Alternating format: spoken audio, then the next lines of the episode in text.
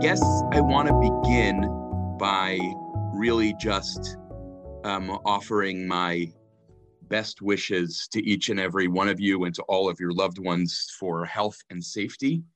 Um, this is, you know, by any measure, an extremely scary and difficult time.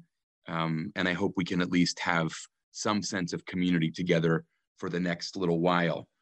Um, I also want to invite you um, to use the comments to simply introduce yourself, your name and where you find yourself. Because I, looking at the people who are currently on this call, um, the people I know represent several continents and countless cities. And it would just be nice to feel a sense of connection with all of you. And, you know, if you have a wish for everyone, you should feel free to add that in the chat box as well. Um, this series, what I hope to do is each session that we have, we will work through one Perek Tehillim, one chapter of the Psalms.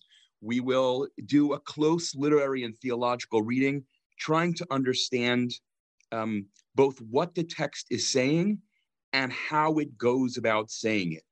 Um, when I was um, in college, there was a, a book that was often used in literature classes called how does a poem mean? Not what does a poem mean but you know how does a poem mean? And one of the things that i would like us to think about as we work through these texts is not just what the psalms say powerful and important as that is but also to examine some of the means the literary means by which it says often very powerful subtle things. Um, one of the reasons that i personally am so preoccupied with the book of psalms and so committed to teaching it is that in my in my mid 30s so now you know more significantly more than a decade ago i felt as though i had discovered the book of psalms for the first time. And what i found there um, in some ways this might be less true of the psalm we're going to do today than it will be of some of the others we'll do when we go along as we go along. But what i found there was a degree of honesty and a willingness to embrace theological positions and theological questions that are unsettling and disturbing in ways that had been completely erased from my own education in Jewish studies and in Tanakh. And I want to sort of welcome people into the incredibly rich world that these Psalms engage. Just to give a very concrete example of what I mean by that, which we'll see later on um, as, as, as we come to more sessions, is that on the one hand, the Psalms will describe a world in which God is the ruler and the world is just, and the forces that oppose God have been defeated. And at the same time, the Psalms will give voice, sometimes in the very same Psalms, to a voice that says, Oh, really? Well, then why is the world an abyss? Why is it so impossible to simply make one, one's way through the world without being attacked and hated and abused um, and without falling ill in inexplicable ways? And it's that latter voice that I felt like um, was really, uh, again, effaced in, in, in my childhood education in yeshivot, and that I think is actually really important. One more way of putting that is I was always taught that what a Jew says in response to tragedy is gamzula tova in the language of the Talmud. This is also for the good. The authors of the book of Psalms would have been shocked to hear someone suggest that that was the only possible response because to them, one totally legitimate response is to say, This is unfair, and I demand that the situation be changed. There is an element of protest here that I think is really quite um, courageous and moving, even if at times also disturbing. The psalm we're going to study today is a little bit different. This is a psalm that is familiar to many people because it is part of the Shabbat and Yom Tov Psukei de Zimra, the psalms that are recited in the opening part of the, the morning liturgy. And it is one of three Psalms that are about Torah. The three Psalms that are explicitly and directly about Torah in Sefer Tehillim in the book of Psalms are Psalm 1, Psalm 19, and Psalm 119. Psalm 19 is distinctive, I think, in connecting the wisdom that is discernible in the heavens. We'll see what that means in just a moment or two, with the wisdom discernible in Torah. Um, it's very interested, I think, in the relationship between what can be discovered in each of those places. And maybe even, I think you can say, in the nature of the God you can find in nature, and the nature of God you can find in Torah. I would love to have someone simply read it in Hebrew and read the JPS translation, you know, um, to read Hebrew and then English, just so we all hear it. And then we'll discuss it first in general terms and then verse by verse. Let me just see if I can find someone here who I might be able to rope into reading in Hebrew and English. Chippy, any chance that you would be willing to talk? Hi. Hello, good to hear your voice. I have the Hebrew in front of me. I don't have the English in front of me. Okay, then you know what? You read the Hebrew and I will read the JPS translation, which I will quibble with later. Okay? Go ahead. So read one pasuk and I'll and I'll translate. Okay? okay we're on 19? We're on Psalm 19, Tehillim Perek Yotet. Okay. Lamnatzach Mizmor LeDavid. A Psalm of David. Go ahead. השמיים מספרים כבוד the heavens declare the glory of God, the sky proclaims God's handiwork.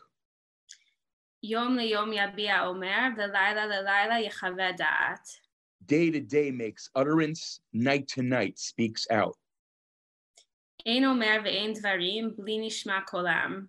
There is no utterance, there are no words whose sound goes unheard. בכל הארץ יצא קוום, ובקצה תבל מלאיהם, לשמש שם אוהל בהם. Their voice carries throughout the earth, their words to the end of the world. God placed in them a tent for the sun. והוא כחתן יוצא מחופתו, יסיס כגיבור לרוץ אורח. Who is like a groom coming forth from the chamber, like a hero eager to run his course. מקצה השמיים מוצאו, ותקופתו על קצותם, ואין נסתר מחמתו. His rising place is at one end of heaven, and his circuit reaches the other. Nothing escapes his heat. תורת אדוני תמימה משיבת נפש, עדות אדוני נאמנה מחכימה פתי. The teaching of the Lord is perfect, renewing life. The decrees of the Lord are enduring, making the simple wise. פיקודי אדוני ישרים מסמכי לב, מצוות אדוני ברא מאירת עיניים. The precepts of the Lord are just, rejoicing the heart. The instruction of the Lord is lucid, making the eyes light up. יראת אדוני טהורה עומדת לעד, משפטי אדוני אמת, צדקו יחדיו. The fear of the Lord is pure, abiding forever. The judgments of the Lord are true, righteous altogether.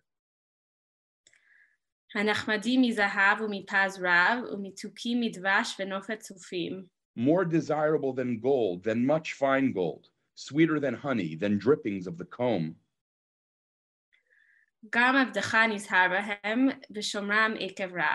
Your servant pays them heed. In obeying them, there is much reward.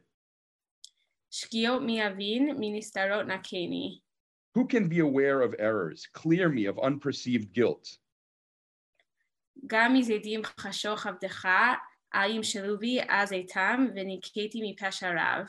Right. Gam mizedim chasoch avdecha, right? From willful sins, keep your servant. Let them not dominate me. Then I shall be blameless and clear of grave offense.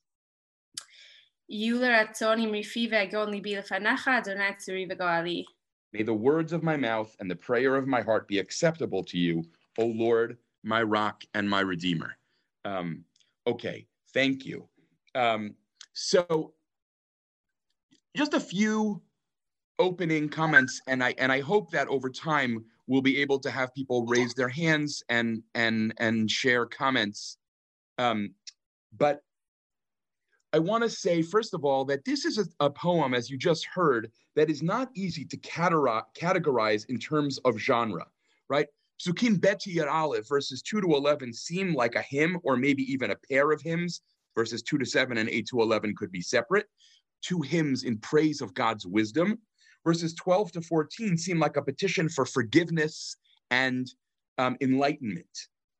Many scholars have argued, especially kind of more many academic, historically minded scholars have argued that this text is an amalgamation of two Psalms verses 2 to 7, which is about revelation through the heavens and the sun, and verses 8 to 15, which are about the Torah that enlightens and purifies those who adhere to it. Um, some, by the way, even argued that verses 12 to 15 was yet another third text.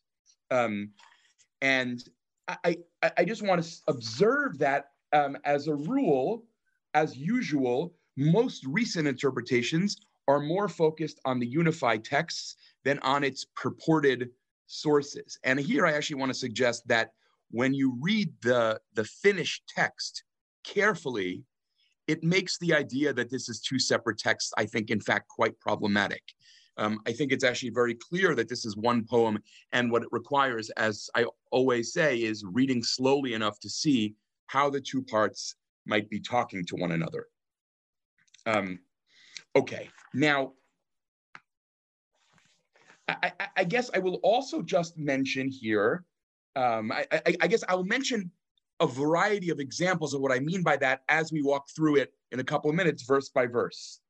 I also want to mention, in the same spirit of sort of how have critical scholars engaged with this text, is that many scholars argue that verses two to seven, Bet through Zayin, are actually in origin an old Canaanite hymn to the sun.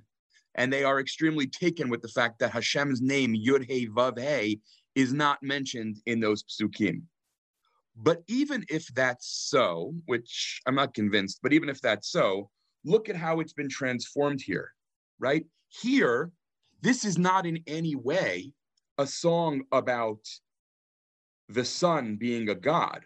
Rather, right, along with the heavens and the rakia, the firmament, and you know, and day and night, the sun is in fact something that is created that testifies to God's sovereignty. In other words, right, the sun is not God, the sun is God's. The sun is not worshipped, the sun, the sun worships.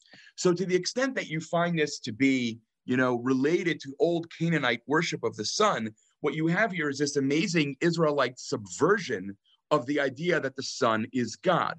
Like in so much biblical theology, basically all biblical theology, God is not the world and the world is not God. There's no pantheism here, right? The sun is not God. The sun, like everything else, is created by God and thus um, spends its time praising God for its creation. To put that one more way, natural phenomena testify to God, but they are not gods. God entirely transcends nature. Now, one interesting historical point that some people might find fun to know about before we kind of dive into the text verse by verse. There was a time when many historical scholars tried to argue that a psalm like this was a polemic against the sun cult that was common in other ancient Near Eastern religions. Nachum Sarna, um, very influential Jewish Bible scholar, for example, um, makes that case. But in fact, more recently, our understanding of ancient Israelite religion has changed. And it is not the case, most scholars think, that a text like this was arguing against, polemicizing against what other people were worshiping, but rather, if anything, was concerned with Israelites who thought that they could worship many gods, including Yud He Vav He. When a new god is introduced, people's impulse traditionally is not to say, okay, I'll jettison all the old gods and worship the new one alone, but rather say, okay, I already worship a bunch of gods who protect me in this way and in that. Let me add one to the mix. And and the the for example, you know, the book of Deuteronomy is about um, to a significant degree saying, look, you have to make a choice. Either you worship Hashem, Yud He Vav He, or you are an idolater. You cannot, at the end of the day, worship God and something else.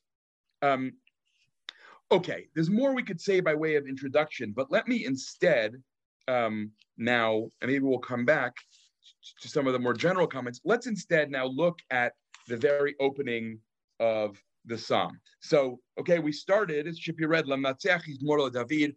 All I really want to observe there, as many of you have heard me observe countless times, you know, the word the David is extremely difficult. You know, many traditional interpreters hear that to mean by David. It's very unlikely that it means by David. It might mean for David, for the Davidic king, in the musical tradition of David. an example of a text that would be very odd if it meant um, by David, um, Psalm 30, which we say in the morning prayers, Mizmor Shir Chanukat Habayit LeDavid, right? A song for the dedication of the temple by David. Um, only problem with that is that David was not alive for the dedication of any temple. So Le David probably means something like in the musical tradition of David or for the, the, the Davidic king. Okay, and then the psalm itself begins, right? Hashamayim misaprim kivod el. The heavens declare um, the glory of God. Um, yadav magid harakia, and the sky or the firmament proclaims God's handiwork. So here, just notice what the psalm is claiming. It is not human beings looking at the heavens and being moved to tell the glory of God. If you want an example of that, you could look at Psalm 8, which is, oh, I look at the sky and I think, wow, this must be you.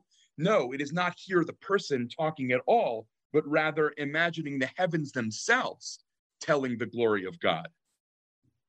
This is part of an idea that we'll see later, for example, when we when we look at Psalm 148, which is also part of Psukei de Zimra, the biblical notion that every created thing has the capacity as one of God's creatures to acknowledge God as its creator.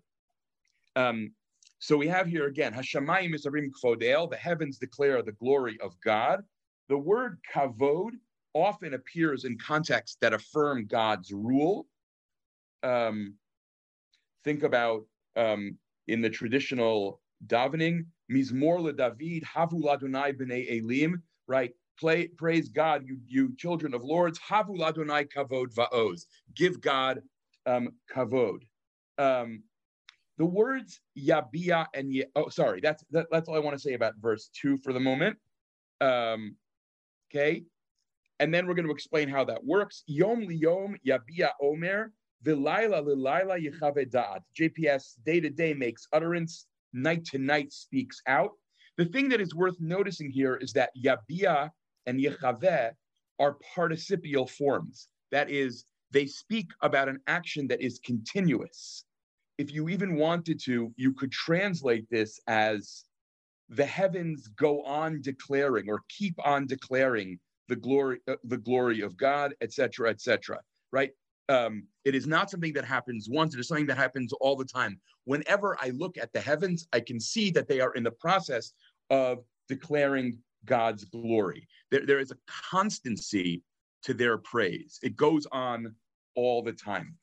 Um, now comes a kind of wonderfully ambiguous formulation that I think raises, like, opens the door for the first time to some really interesting reflections on what we might mean by saying that um, we experience the heavens as praising God.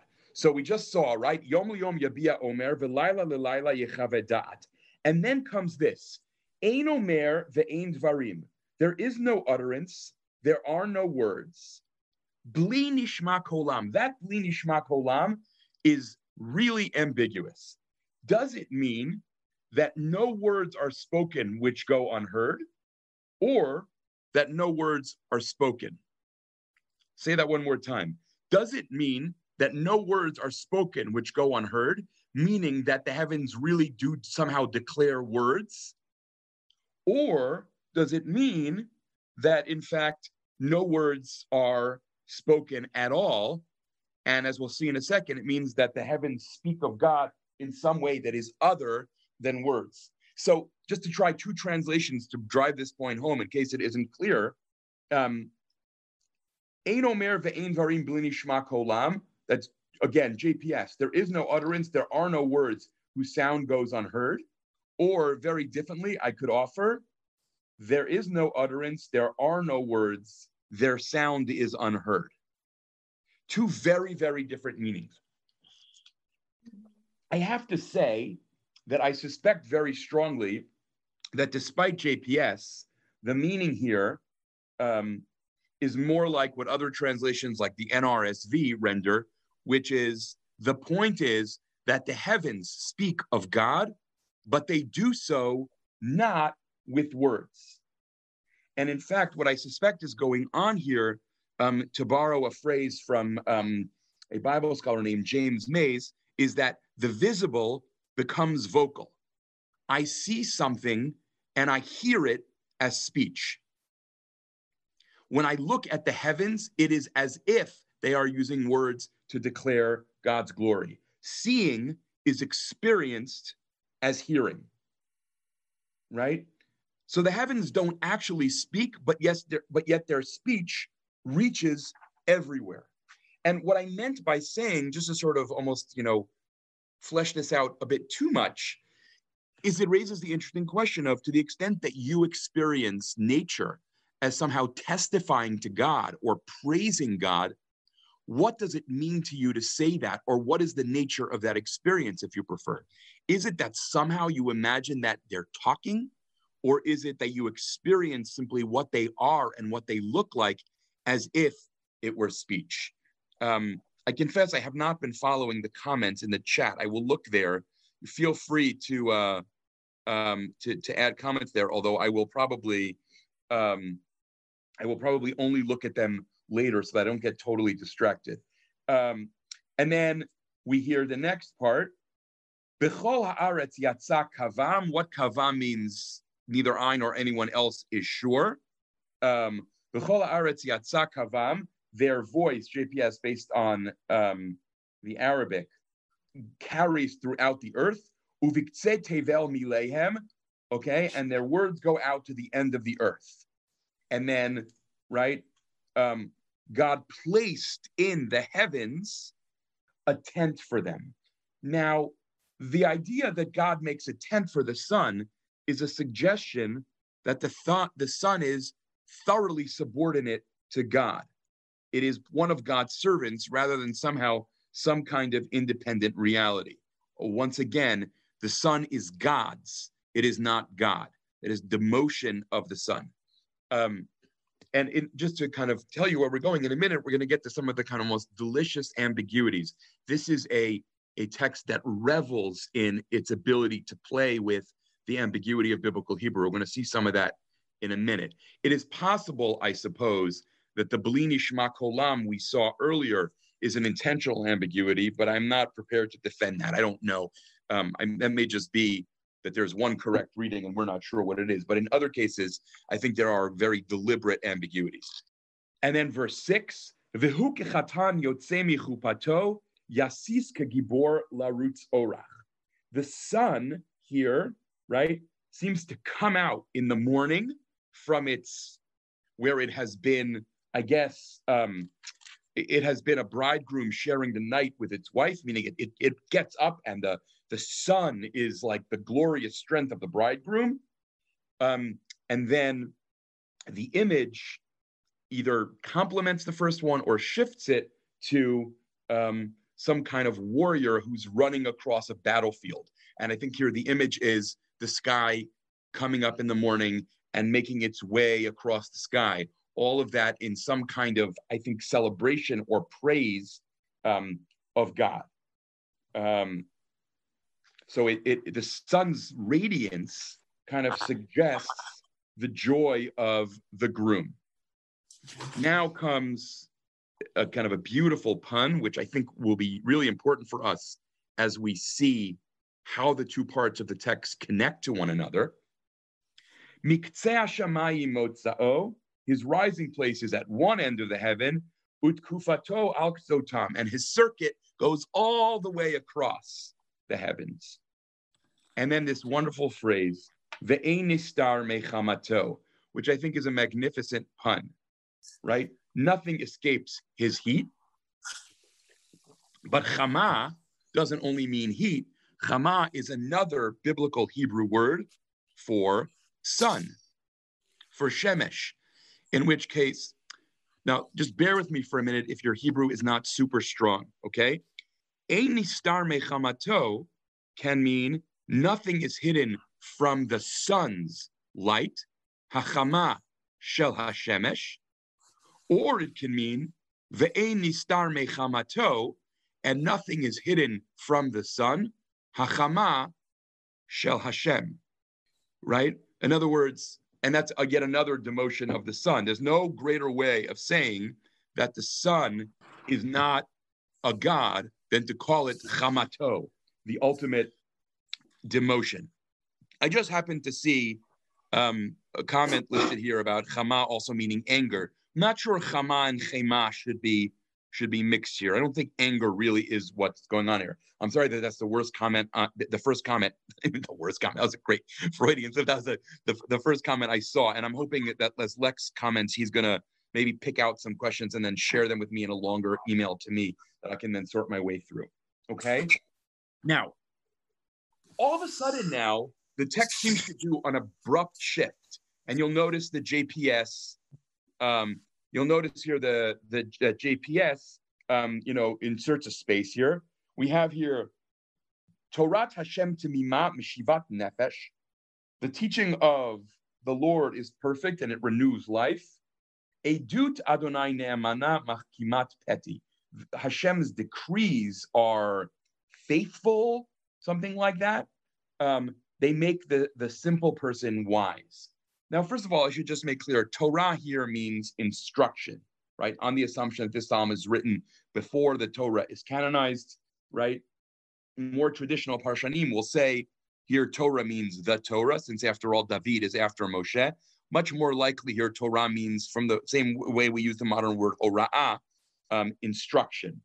Um, so God's instructions are pure, they restore life, and God's laws, decrees are um, faithful, and they make even the dumb wise. Um, and then, Pikudei Adonai Yesharim, the precepts of Hashem are just, Misamche Lev, they cause joy.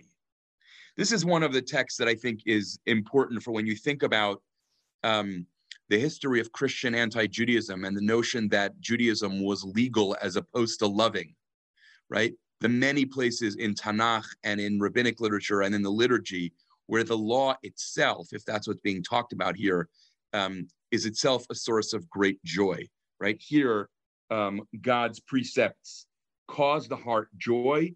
Mitzvat Adonai bara, God's precepts are, God's instruction, God's commandment um, is clear. It makes the eyes light up. Um, here already, Mi'irat Einayim, the phrase lighting up the eyes should bring to mind the image of the sun and its radiance. And I want to kind of come back to that um, in just a moment. Okay. And then again, Yirat Adonai Tehora Omedet La'ad, the fear of Hashem is pure, abiding forever um, Adonai Emet, God's judgments are true. Tzadkuyak Dav, they are righteous um, altogether. Now, um, I, am going to take a one minute digression here just to say something that I say in almost all classes on Tanakh because I think it helps people who are reading English translations.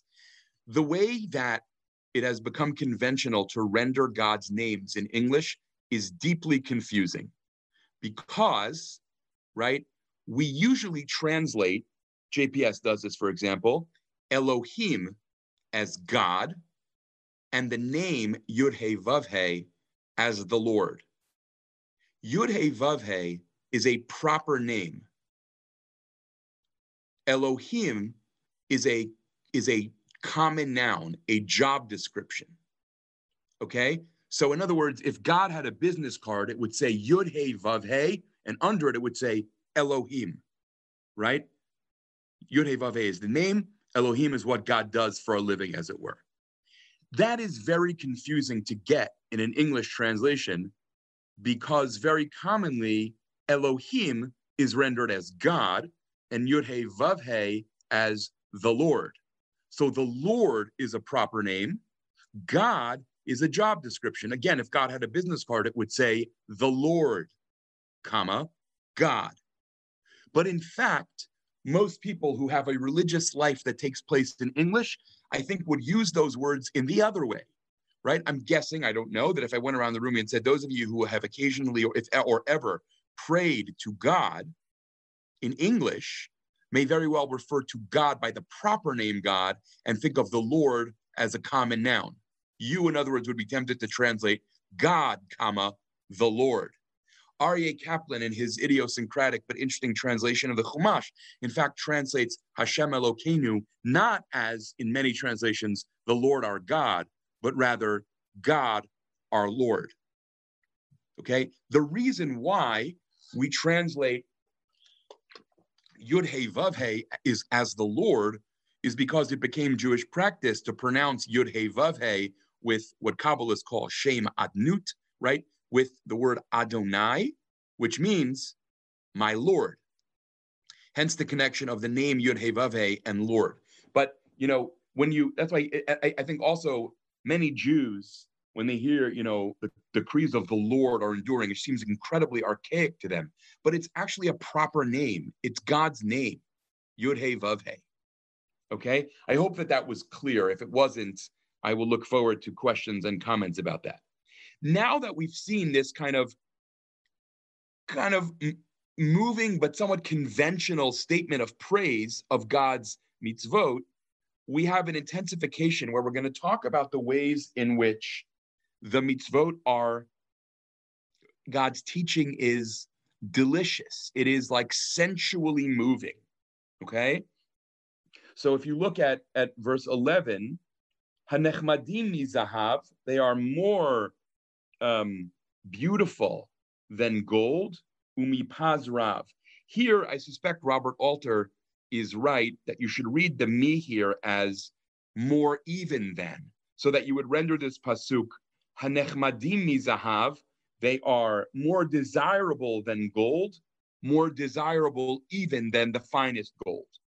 Umitukim midvash, sweeter than honey, venofet sufim, sweeter even than the drippings of the honeycomb.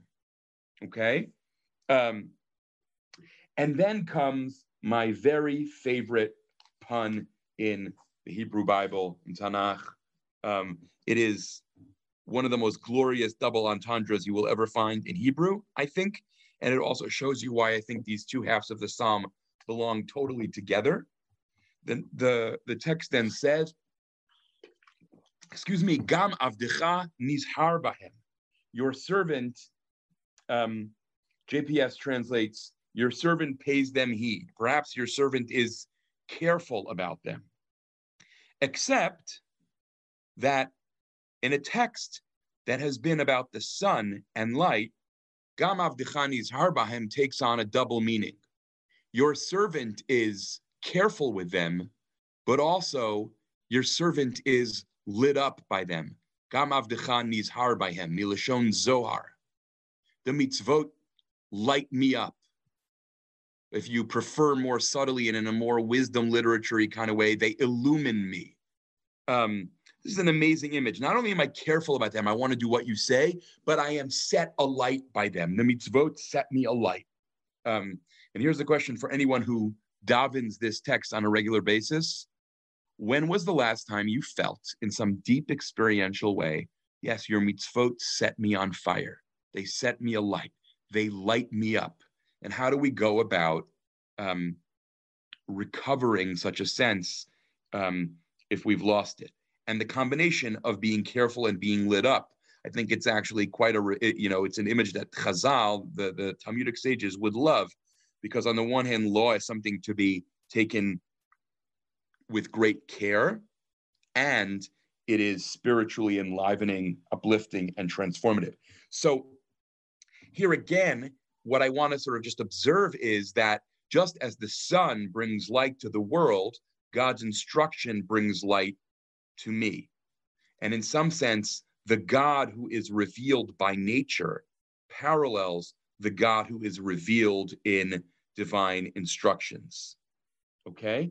Um, and then um, um, Bishomram Ekev Rav, in observing them, there is great reward.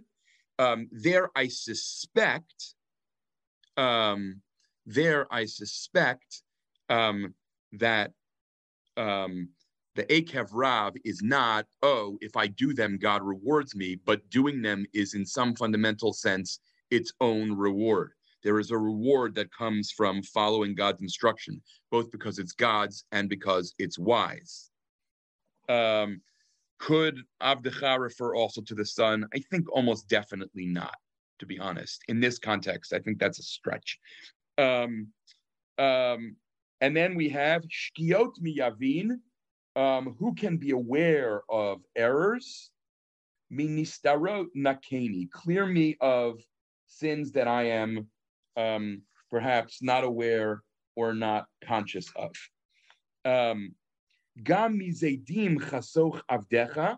This can either mean, um, I think, keep me from willful sins or keep me from willfully sinful people, right?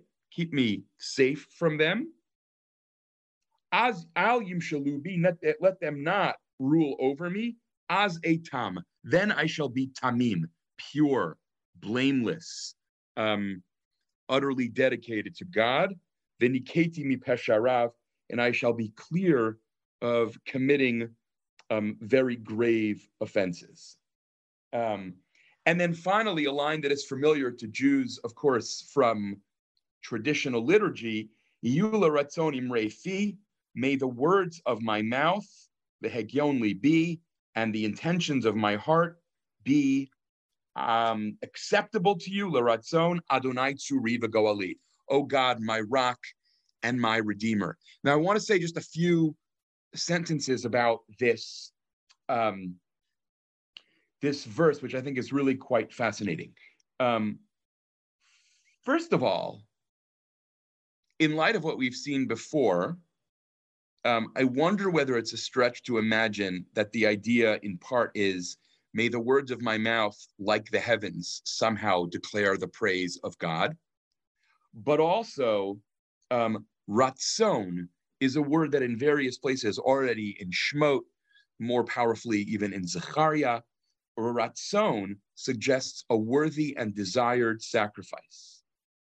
So worthy speech and a heart with proper intention are seen as equivalent to, and maybe even a form of, sacrifice to God. God ultimately desires those things as much as, if not more than, actual sacrifice. One of the things that strikes me as incredibly interesting here is that a verse like this is one of the things that arguably enables the Jewish tradition to go on in the face of the destruction of the temple. In a world where you have lost that thing that is most associated with Ratzon, Olotehem yula ratzon al mizbechi. Right? Their sacrifices will be a ratzon, desirable, acceptable before you. The fact that the Tanakh itself says, Yula ratzonim refi, may my words be a ratzon, makes it possible that that that liturgy can stand in for sacrifice. Um, okay, now one more comment about this, and then I want to make one larger observation and then try to respond to some questions that have come up in comments. Um, I have to say that I'm not persuaded by this, but some scholars have tried to argue that Hashem Tsuriva Goali, which is translated here as my rock and my redeemer, some scholars have tried to suggest that since the Goel in biblical law is the next of kin, right? So in other words, if if I accidentally kill someone, their goel hadam, their avenger of blood, who is their next of kin, can come and try to avenge their death by killing me. They some have tried to translate the ending of this psalm is, "O Lord, my rock and next of kin." This strikes me as homiletical even if it's also really beautiful and interesting. I, I just I, I hard time believing that that's what's intended here. I think it has the more expanded general sense of a protector. Oh Lord, my rock and my protector. But here's the larger point I want to make as sort of a way of like concluding a reading of this text. So if you noticed in the first part through verse seven, we talked about God in fairly generic terms and we called God El, a fairly generic term for God. It was only when we introduced Torah and the revelation of divine law and divine instruction that um, when we got to the to to the introduction of divine law and divine instruction that my relationship with God became personal. In other words, you don't have Eli, my God, when you're talking about nature. You only have El, God. It is only when you're talking about God's revelation that God becomes personal, Tsuri Vigoali, my rock and my redeemer. In other words, the God of nature, arguably, however powerful that God might be, however powerful you think a revelation of God, the natural world might be, very few people hang out in the Grand Canyon and are moved to the discovery, oh, God loves me and cares about my every deed and thought. For that, the psalm may be arguing, even though I, I, hate the idea of a poem arguing something, but right, the psalm may be suggesting, intimating that while nature can get you to God, it can't get you to a relational God. It can't get you to a God who cares about me. I don't know that I'm infinitely valuable by looking at the moon. I know that by learning what's revealed in Torah, or so I suspect this psalm would want to would want to argue. Um, um, that's at least what I want to what what what, what I want to propose. And there's something there I think is very powerful. You know, this is a major debate in 20th century theology where there are people who say, look, the God of nature just doesn't get you to where religion matters most, right? Martin Heidegger's famous observation that um, no one gets down in their knees and prays and dances before the first cause, right? What you want is to pray before a God who is personal and has relationship um, and and and is revealed, etc. That last sentence is not Heidegger; it's my taking Heidegger somewhere else. Um, okay, so um, that I think is a fascinating question, right? To the extent that you're interested in a, what you would describe, how whatever this phrase means to you, as a personal relationship with God, for that you might need revelation, whatever you understand that to mean, rather than just, let's say, a hike outdoors. However powerful a hike outdoors is, for most people, it doesn't get us there. And to the extent that it does, it's usually because we also have a notion of revelation that lies in our consciousness from someplace else. Okay. Um, so now let me look at some at some questions here. Um, sorry, Lex, I see you sent me something, but I'm losing it. From Q and A, is Hegioni be self-deprecating? Like, I don't think that Hegioni be here is self-deprecating. I think it's deeply inwardly focusing you know, those of you who have studied with me over the years and, you know, are aware of my own whatever theological work know that I'm pretty obsessed with the idea that Judaism, going back to Tanakh, is totally the, the caricature of Judaism being about what I do and not what I think or feel is totally misguided. Here is one of many examples of that. Um, so not imrefi, not just what I say, but also Hegyon be what my intentions are. Um, Rabbi Abraham Ibn Ezra, um, commenting in Deuteronomy on the prohibition on coveting lo tachmod, actually, he might say this in Shemot, I don't remember. Um, Ibn Ezra actually says, you know, wonderfully there, the purpose of the Torah is to set the human heart right. Lo tachmod doesn't mean, as it's taken, he says, by some Jewish legal texts to be don't act on coveting. It means don't covet. Purify your heart from the work on purifying your heart from those kinds of intentions.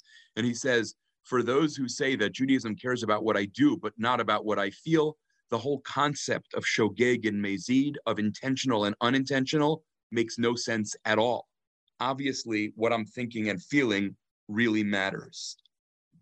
Um, Lex asks from Facebook, do you think there is a connection between the speech in the first part of the psalm and the words of my mouth? and between Torah and meditations of my heart. So um, I think what I would say about that is that literarily, something very interesting is going on here um, about words. Um, in part one of the psalm, the heavens speak. In part two, then God speaks in revealing the law. And then in part three, the psalmist speaks. That's um, uh, Michael Fishbane sort of reads the progression of words in the psalm that way. You might also say, if you prefer, right, the first part is words about God, the second part is words by God, and the third part is words to God. So there's some kind of interesting playing around with different modes of speech to, about, and on behalf of God. I don't know that I have so much more to say about it than that, but that I think is really interesting and worth um, sort of playing around with and thinking about what it means. Lou Levine says, interesting where the etnachta is in verse 14. It is interesting. I would be interested in your typing more about what you uh, what you take to be the issue there. Um, the Hegion Libi I answered before. The psalm starts with soundless, perhaps wordless expressions of praise, and the psalm proceeds with words, word praising, teaching, and ending with Imre Fi, in contrast to the heavens' wordless praise. And then the prayer of my heart reminds me of the wordless praise of the heavens.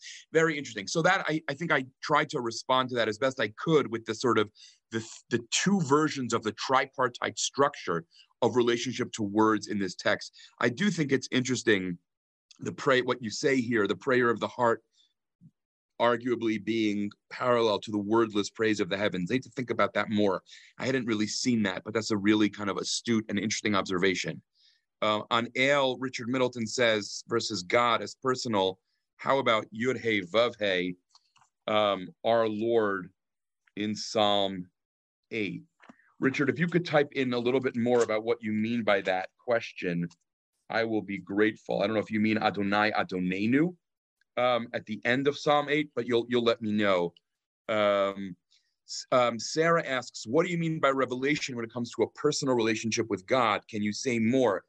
I guess actually that if I were to answer that question more carefully, what I would say that the text is interested in, maybe my use of the personal language is, is not the best. What I guess I mean is that when you look at the sun or at the natural world more generally, you don't get from there a sense of, oh, there's a God who cares. You get from there, there's a God who creates, a God who is source.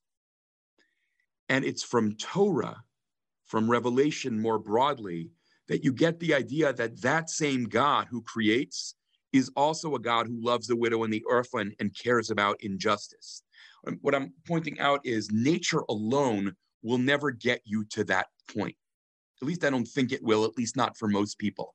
Natural theology, right? Theology based on just simply looking at the natural world and seeing what you might be able to discern about God from there, does not get you the God who will one day wipe away the tears from all faces, right? There is there's another step that is very radical and fundamental. And in fact, I think one of the most fundamental theological commitments of Tanakh is that the God who creates is also the God who cares and therefore redeems, right? Judaism, the Bible, you know, does not worship a God who just makes stuff, but God who makes stuff and is invested in its flourishing and well-being. Um, I think it's hard to get there from nature. Um, I think it may be, frankly, impossible. Just not what um, God does. You know, you know, Heschel, following a whole tradition of 20th century Jewish thought, says somewhere, you know, look, even if you could prove the first, you know, that God is the first cause, none of what Judaism most cares about would you have gotten by proving that, right? The first cause does not love widows. For that, you need the Torah to tell you that God loves widows. Um, um, Amitai asks if there is an implied union between the sun and the moon in the in the chuppah um, in verse five. So the only reason I am hesitant about that is I'm not sure you see a moon here. Um, it's an interesting kind of impulse, but I'm not sure that I see evidence that that's actually one of the things that's that that's the image here. Although on the other hand, it would be fair for you to respond, wait, if the sun is coming out of his chuppah, who has he just spent the night with? It's an interesting question. I have to sit with that a little bit more.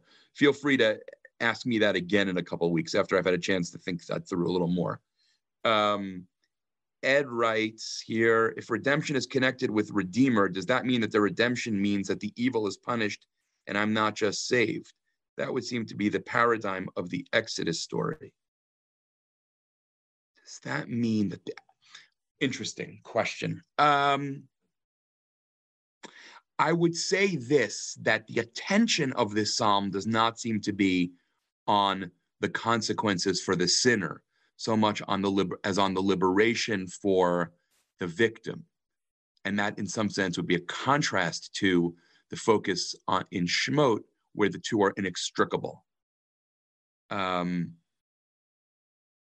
why do so many teachers, not to mention the liturgy, put this psalm first? I don't know what you mean by that. I would love to hear um, by what you mean by putting it first. You mean that when you take classes on psalms, they teach you the psalm first? Not familiar with that. I didn't know that. I would be interested in thinking about that too.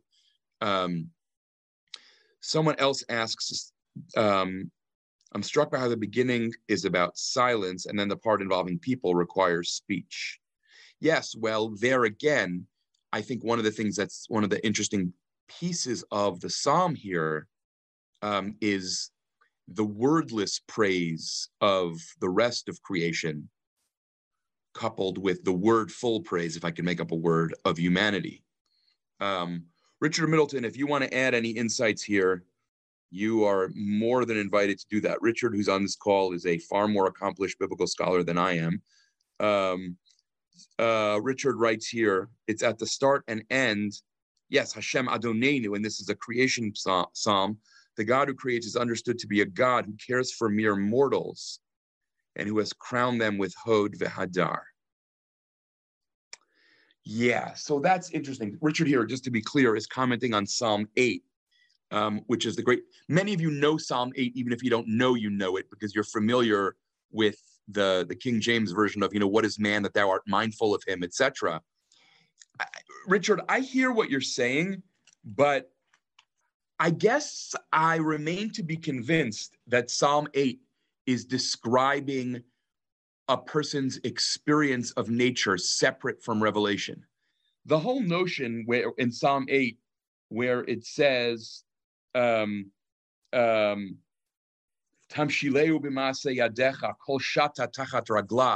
you have put the, the person in charge of all creation, laid everything underfoot. I think that that, if anything, is based on a vision of Genesis 1, not nature alone. I'm not sure that Psalm 8 is a nature psalm in the same way as Psalm 19 is. I think Psalm 8 is a nature revelation psalm, which is very different. That would be at least my argument. Um, um, Ed Farber writes again, I understand that I'm not supposed to covet in my heart, but if I do and don't act upon it, I'm still innocent. No, if not, it will make for neurotic people since you can't control your emotions. Oh, Ed, you've got to start coming to my shiurim because this is what I've been arguing about for years and years and years. You can't control your emotions the way you can control a refrigerator door or a faucet, right? But you can control your emotions in the sense of cultivating them. Um, this, I would argue, is what the Rambam believes. This is what the Sefer HaChinuch argues, right? You're right. I can't control my feelings in the sense of, you know, I can walk over to the refrigerator and say, I'm going to open the door, and then I open it. I can't walk over to you and say, Ed, I'm going to love you now. And then sure enough, I conjure authentic love. But there's all kinds of decisions I can make, actions I can take that make it more likely that I will come to love you. This is an idea that is really central to Aristotle's Nicomachean Ethics. From there, it get pick, gets picked up by the Rambam and Hilchot Deot and the Shmona Prakim. It is central to Sefer HaChinuch, and it is all over Musar in the 20th century. Um, so I would say it isn't clear, actually, that for the Bible, if I have negative feelings and I don't act on them, I am not blameworthy.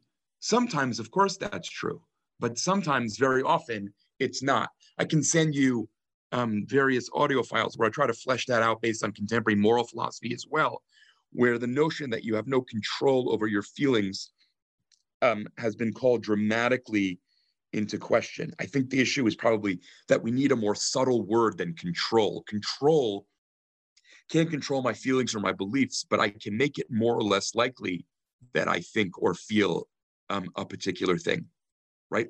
we can cultivate compassion even if we can't decide to feel it in a particular moment. This is really the heart, in many ways, of the book on love that I've been working on, um, is to argue exactly this point. I like cultivate better than control, but it doesn't apply to Jet fans.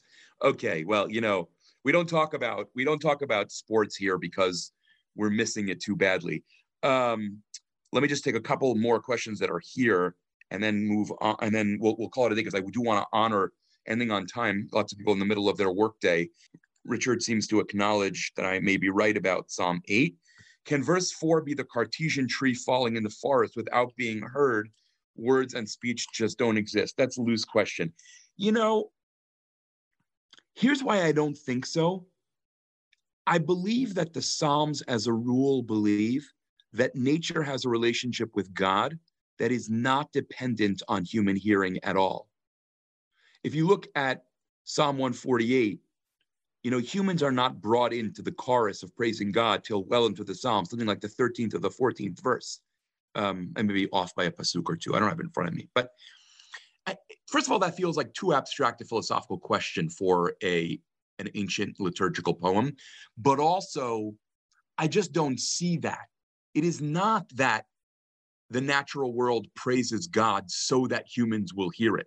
The natural praise, world praises God and humans can discern it, but they don't praise God so that humans can discern it. They praise God because they've been created by God.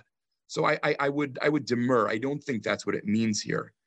Um, okay, we'll just take two more and then we're going to end. Verse 13 brings in the unique human capacity to make mistakes. In contrast to nature and the heavens, that seems to say that the words come from awareness of error. That's interesting. Um,